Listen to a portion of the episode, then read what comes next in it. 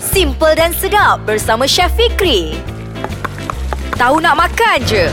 Hai Assalamualaikum warahmatullahi wabarakatuh. Apa khabar semua pendengar-pendengar podcast Ais Kacang? Dalam segmen Tahu Nak Makan Aja Anda bersama saya Chef Fikri. Untuk kali ini Saya akan kongsikan ha, Kalau saya ni Saya nak kongsikan semua yang simple-simple lah kan? Mudah untuk kita nak buat kerja sebenarnya Mudah untuk kita nak makan. Kalau susah-susah sangat nanti Kita nak masak Bila dengar Chef Fikri ni cakap hmm, Dah malas nak buat pula. Okey Untuk kali ni Saya akan kongsikan cara nak buat Sambal hijau petai Menggunakan ikan bilis bilis Yang ini kalau kita dapat makan time-time hujan Kalau time-time nasi panas tu Oh yang inilah paling terbaik. Malam-malam kalau lapar Yang inilah dia jawapannya. Cara nak membuatnya senang sahaja Dan bahan-bahan dia pun mudah untuk kita dapati. Okey, untuk bahan-bahan dia Tolong ambil kertas ataupun dengar saja rakam saja. Mudah saja 200 gram petai 80 gram ikan bilis 15 biji cili padi hijau kita campur sikit dengan warna merah. Satu setengah biji bawang besar, air asam jawa, garam gula bahan perasa dan juga kita perlukan lagi setengah biji bawang besar untuk kita nak tabur dekat atas dia sebagai hiasan. Okey, saya nak cerita sikit pasal bahan-bahannya. Petai ni sebab apa?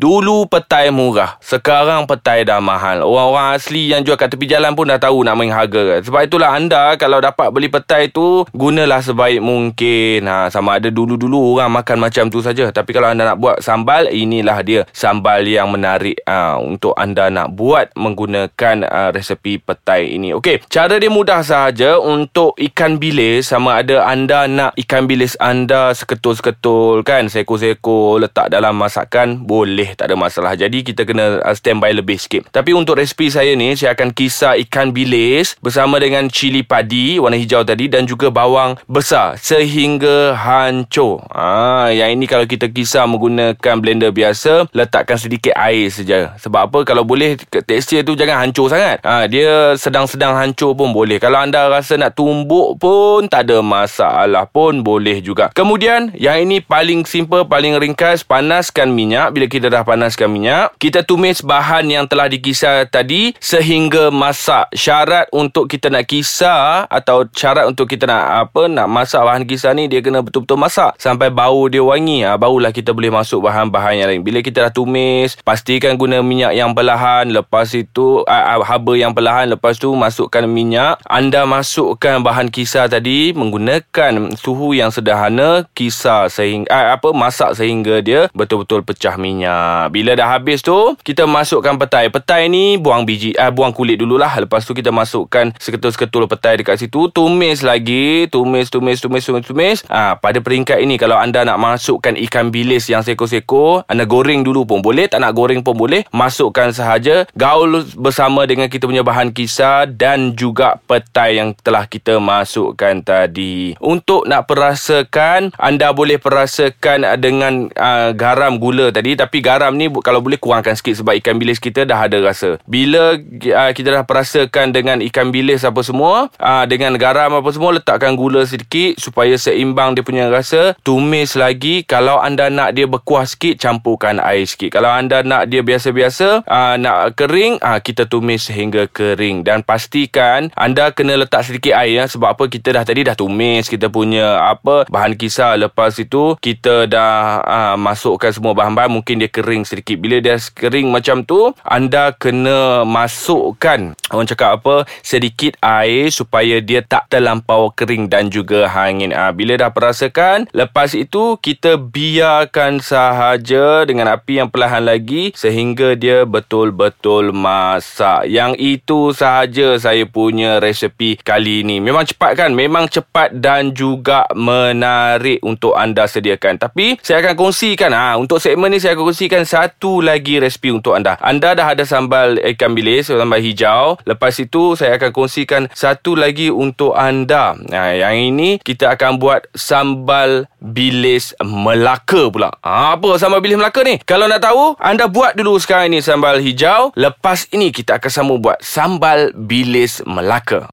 Hai, masih lagi bersama saya Chef Fikri dalam segmen Tahu Nak Makan aja. Okey, tadi saya dah kongsikan bersama pendengar-pendengar podcast saya sekacang mengenai sambal hijau ikan bilis petai kita masukkan dalam tu. Ha, kali ni saya buat dua lah. Kita buat sambal juga. Kali ni kita buat sambal bilis Melaka. Kenapa nama Melaka? Okey, ni saya nak bincangkan dekat sini sambil-sambil tu. Okey, bila kita dengar ada orang letak nama negeri ataupun nama bangsa dekat situ. Ya nama bangsa lah. Apa sambal Melayu lah, sambal Cina. Okey, nama-nama dekat situ sebenarnya sebenarnya dia tak ada kena mengena tentang asal usul. Ada yang kena mengena dengan asal usul tetapi kebanyakannya bila dia letak contoh sambal bilis Melaka ni maksudnya orang-orang kampung kat Melaka area situ memasak menggunakan cara macam tu. Ha nenek-nenek dia, makcik-makcik dia masak menggunakan ha, cara-cara macam tu. So senang nak bagi orang ingat kita letaklah nama apa yang kita suka. Tak menjadi masalah. Dalam masakan semuanya subjektif. Ha, Okey, jom kita teruskan nak buat sambal bilis Melaka bahan bahannya Satu mangkuk ikan bilis yang telah digoreng. Garing. Cara nak goreng ikan bilis ni Bila dah masuk Sebelum nampak dia masak betul-betul tu Dah kena angkat. Sebab apa?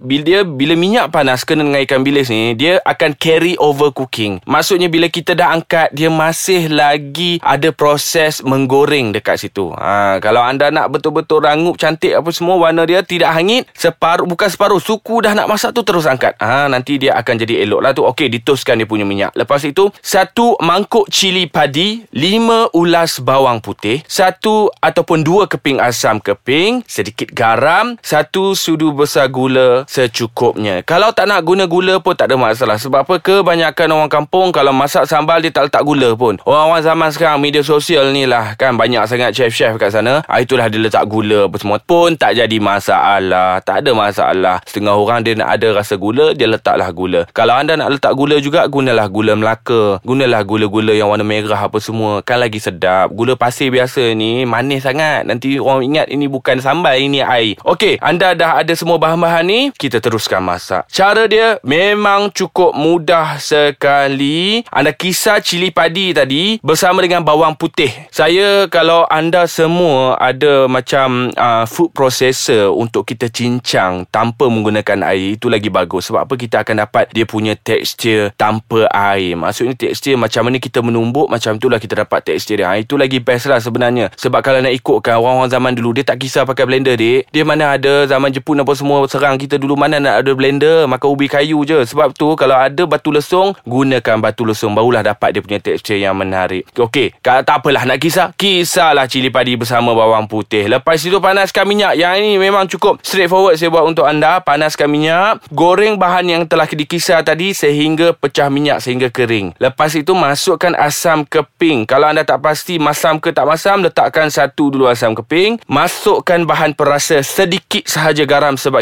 kita dah ada ikan bilis dekat sini.